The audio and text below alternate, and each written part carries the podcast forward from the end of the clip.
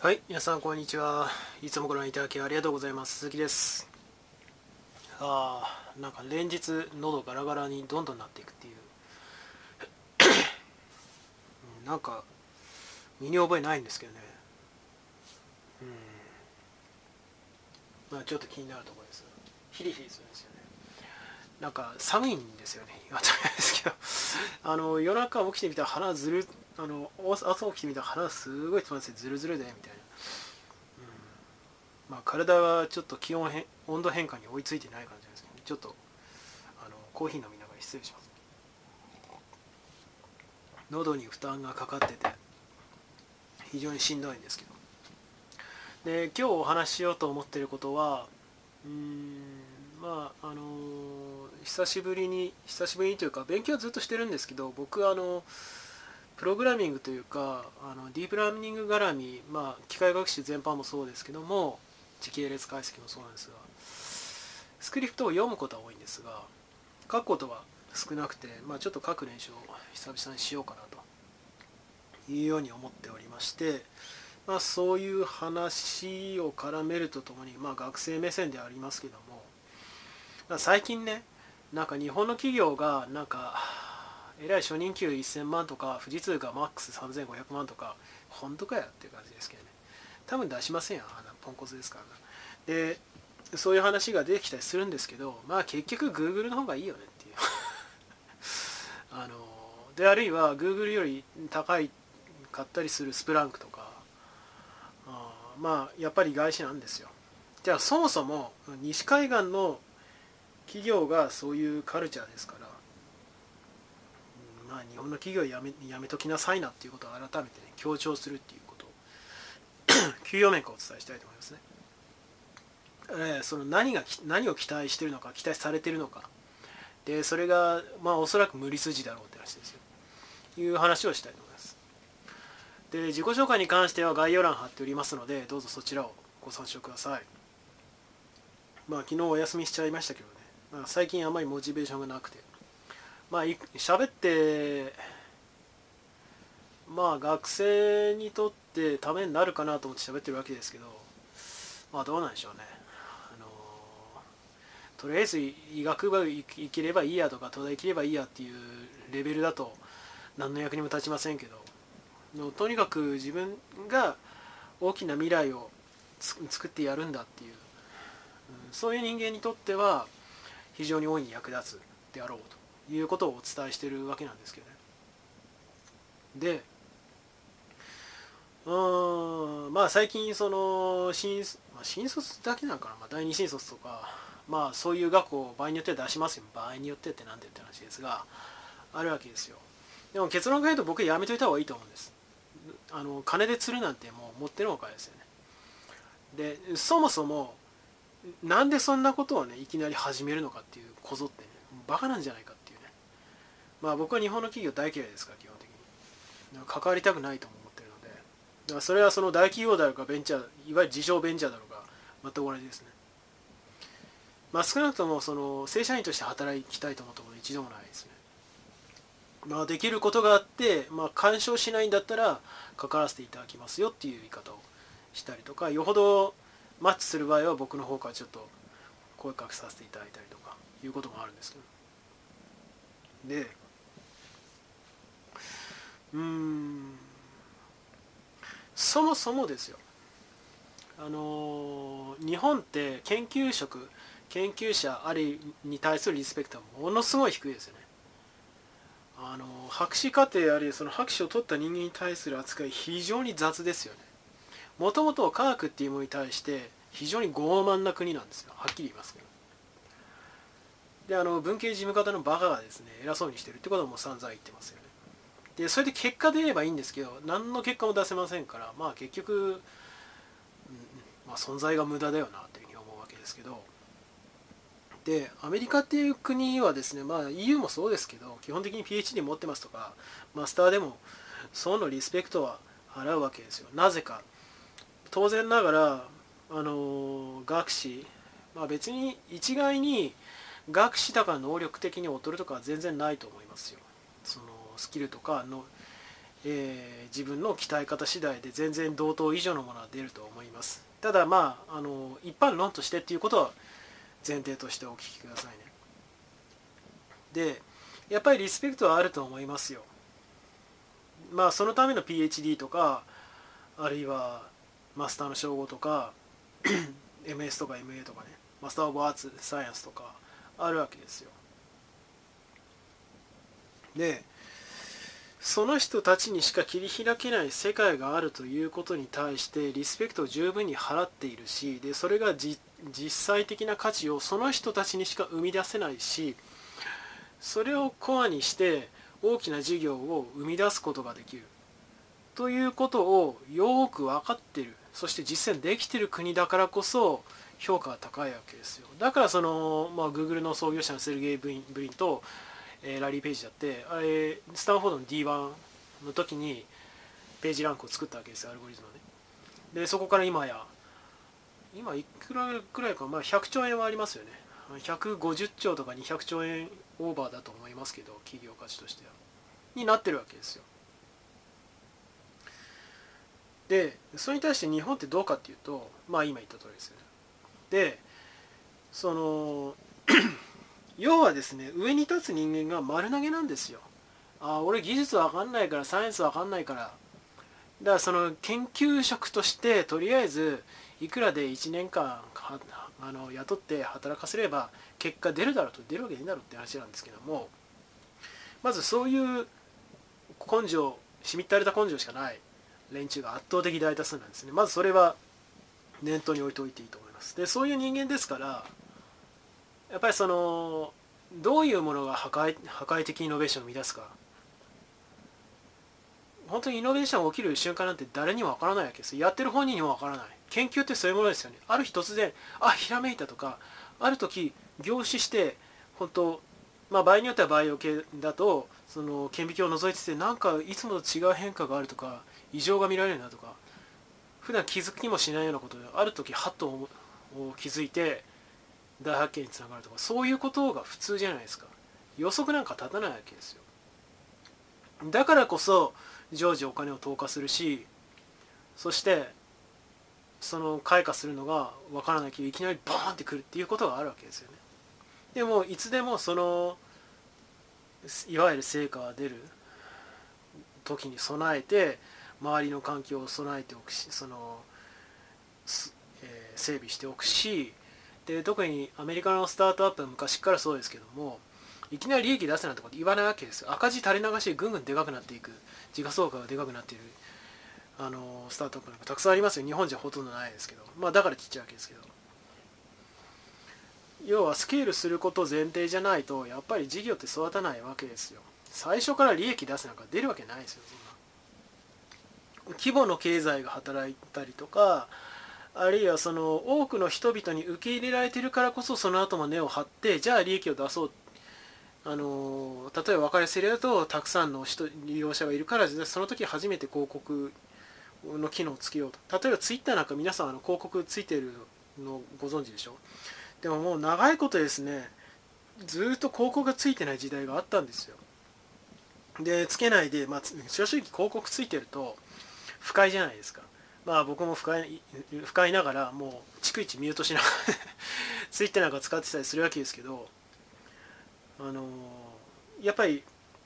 一定のユーザー数あるいはその評価している層が固定層がいて初めて機能するわけですよああいうものって収益源として。だから最初から利益出さないことは全然言わないわけですよ。でも日本はあのしみったれてるのでそういうことをやる。だから育つもんも育たない。っていうこともあったりします。でその程度の根性の連中が上にいるわけですよ。でそこでどんなにね優れた技術を導入しようと思っても導入したところで最初から目をすりつぶすっていうスタンスですからいやそんなもん利益に結びつかないわけですよね。でその性質に態度を全く改めない状態でとにかくお金を出して何か作れと。バカだと思いますよね。でまああの、結局組織の設計思想って最初にできた時点でもうほぼ固定してしまうんですよ。でそういうことを言いたがる連中って大企業のやつらがほとんどですからだから日本のベンチャーの自称ベンチャーの類も全然頭回らないやつがトップだったりするしで本当にできる層って西海岸に来ますからやっぱり。いないんですよできるやつが。だからいたとしてもそうやってごく一部のできる層もすりつぶしてしまったりする。かつて日本でですねあのウィニーかな。あのファイル交換ソフトを作った非常に画期的なあのソフトウェアですけども東大の理事かな？にいた人物が金子優さんかな？いたんですよ。まあ僕の教え子の大先輩にあたる人でもありますけども。もう早くして亡くなってしまったんですけどね。でその技術は今のブロックチェーンにつながるものだとか言われてたりするんですよ。まあもっと言うとその人が実はブロックチェーンの技術を匿名の形で名前を伏せて論文を公開したんじゃないかとすら言われてたりするんですよ。で中にはあるんですよ。でも開花しない。なぜか。まあこういう背景があるわけですよね。でその体質は何にも変わってないです。何にも変わってないです。例えば僕なんかはあの白い黒いもの白いって言えない人間なんですよ。いやそれはおかしいだろうと。だそれはその企業の経営者だろうがどんなに目上の人だろうが関係ないです。もう気に入らないものは気に入らないってはっきり言いますから。でも僕みたいな人間って日本ではもう例外中の例外なんですよ。で大体の企業では、まあ、まあほぼ100%、まあ、3日と入れないですよね。プロパンになったとしても正社員になったとしても。なぜかっていうともうこうこうやって手もみしながらあるいは相手のご機嫌を伺いながら相手のその感情を逆なでしないようにと。で別に感情を逆なでしないようにうまくやろうっていうのはいいんですけどもそもそもロジックで捉えていやさっき言った通りね新たな事業を生み出す時にいきなり利益を出せるそんなもんスケールするわけないでしょうと。で資金調達もできないで例えばねアメリカの今勢いがあるもうスタートアップというかもう十分大企業化しつつある時価総額20兆円ぐらいあるスクエアっていう企業があります。でこのスクエア何回かお話し出してますけども、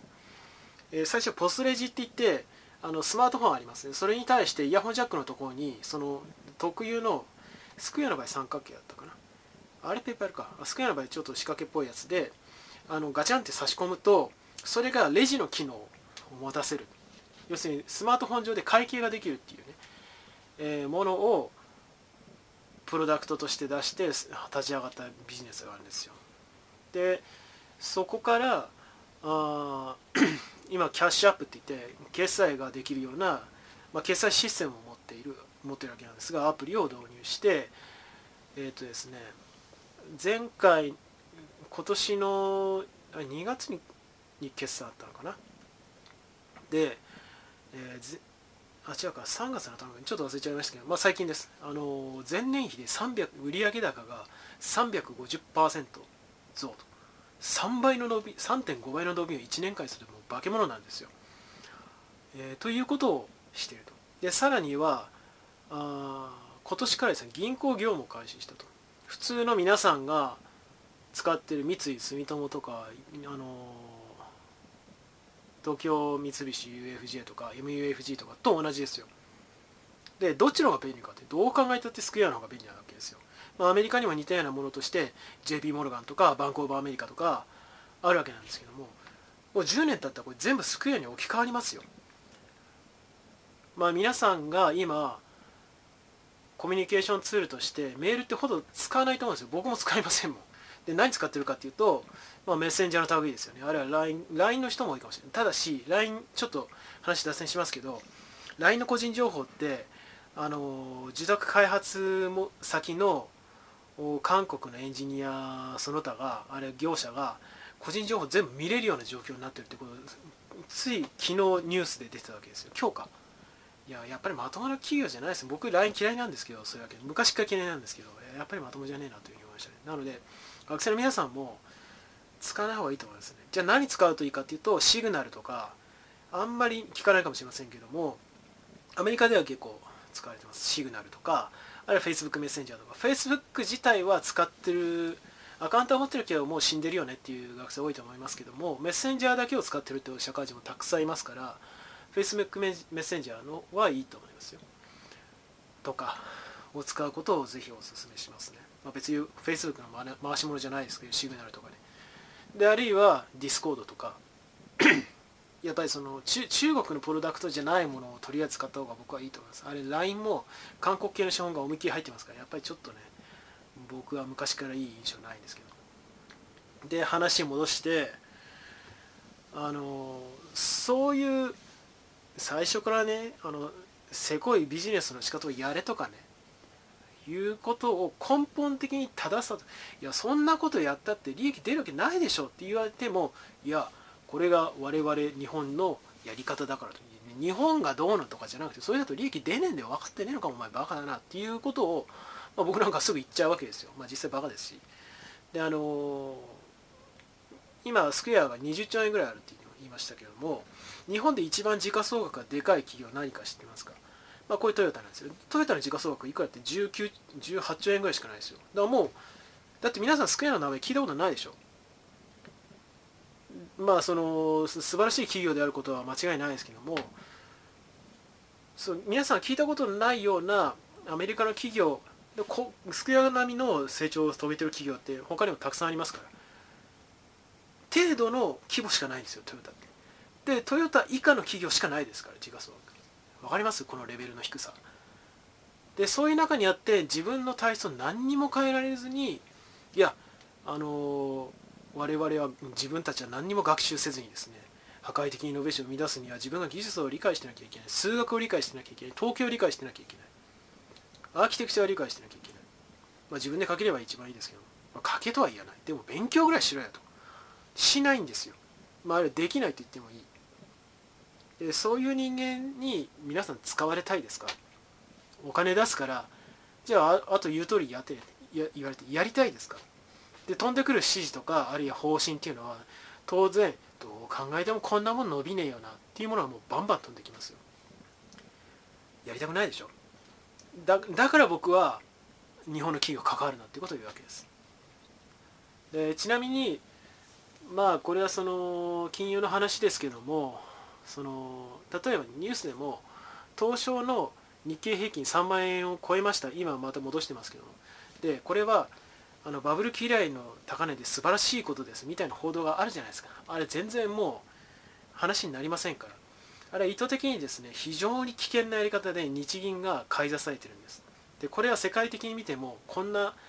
際どいやり方をしている中央銀行は日本だけです。でアメリカはどうかっていうと FRB はちゃんとやってます。あの債券の買い入れとかもしてますけどもそんなね、あの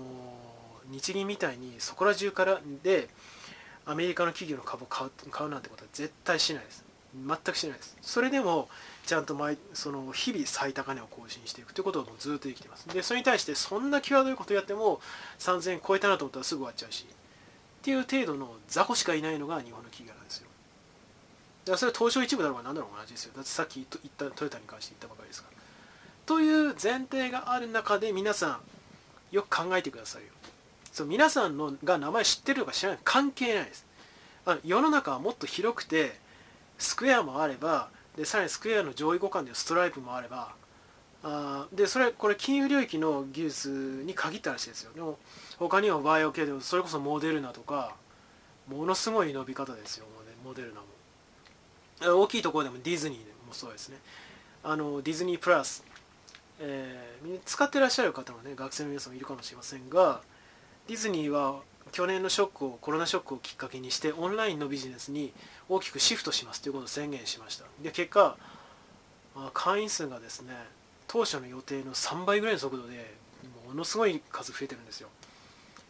あれただのそのキャラクタービジネスの企業じゃないですよ。ないですよ。まあ、オリそのディズニーランドとか C だけの企業じゃないです非常にテクノロジーにも優れた企業です。そういう企業もゴロゴロあるわけですよ。知ってるものでも。で知らないものももっとたくさんありますから。あというところからしてただね手元の小銭を稼げる。あるいはその金につられてそういうしょうもない企業で働くんじゃなくてあくまで自分の志見通しっていうものを前提としてもうとにかくみその有望な企業に関わる。成長してる企業に関わる。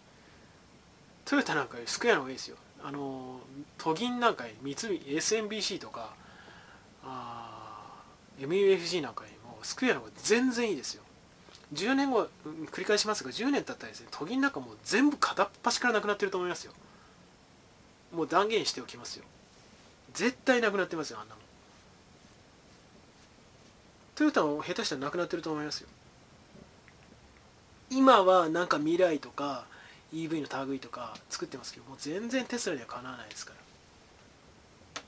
まあそういうところも含めていやねちょっと手元のお金あるとか出してもらえるからどうかとか、まあ、最初もう100歩譲って最初の1年とか2年とかまあいい待遇を見ちらつかせられて、まあ、ちょっと遠目のとこお金困ってるからあれその外資とか自分が思う通り行けなかったからまあとりあえず行くかぐらいの腹積もりでまあ腰掛けで行くんだったらまあいいと思います。ただとてもじゃないですけどずっといた方がいいなんてまあ到底言えませんね。企業ごと葬りされますか時代に。というわけで、まあ、皆さん気をつけてくださいねと。まあ僕の周りに行きたがっている東大生なんかいませんよ。いませんよ。だ前言ったでしょ僕。あの某都銀に勤めたあの灘から兄弟法行ったやつ数ヶ月で速攻やめました済ましたからね。そういうことですよ。あつまんない基準でその子供目線のね自分が大して調べもせず現世界を知りもせずなんとなくの風評で決めるようなことをすると本当に人生死にますよということでちょっとお伝えしたいなというふうに思いまし思いました。改めてね。中国これから、まあ、すごく、まあ、技術の話だとニッチになっちゃうんですけど少し前まで Swift for TensorFlow ってあの Swift 向けの TensorFlow のライブラリあったと思ってああでもなくなっちゃったんだと思ったら TensorFlow ライトなるものがあってああこれでいいやっていう、ね、ちょっと勉強し直そうかなと。いうふうに思ってます。まあでも前から、まあ、ちょっと離れすぎちゃっててそういえばあったよなというふうに思いながら勉強し直そうかなというように思ってますね。まあライトって書いてあるだけにその TensorFlow のミニチュア版ぐらいだと思うんですけどね。というところです。では最後になりますがよろしければチャンネル登録および高評価の方お願いできれば幸いです。では今回この辺で。バイバイ。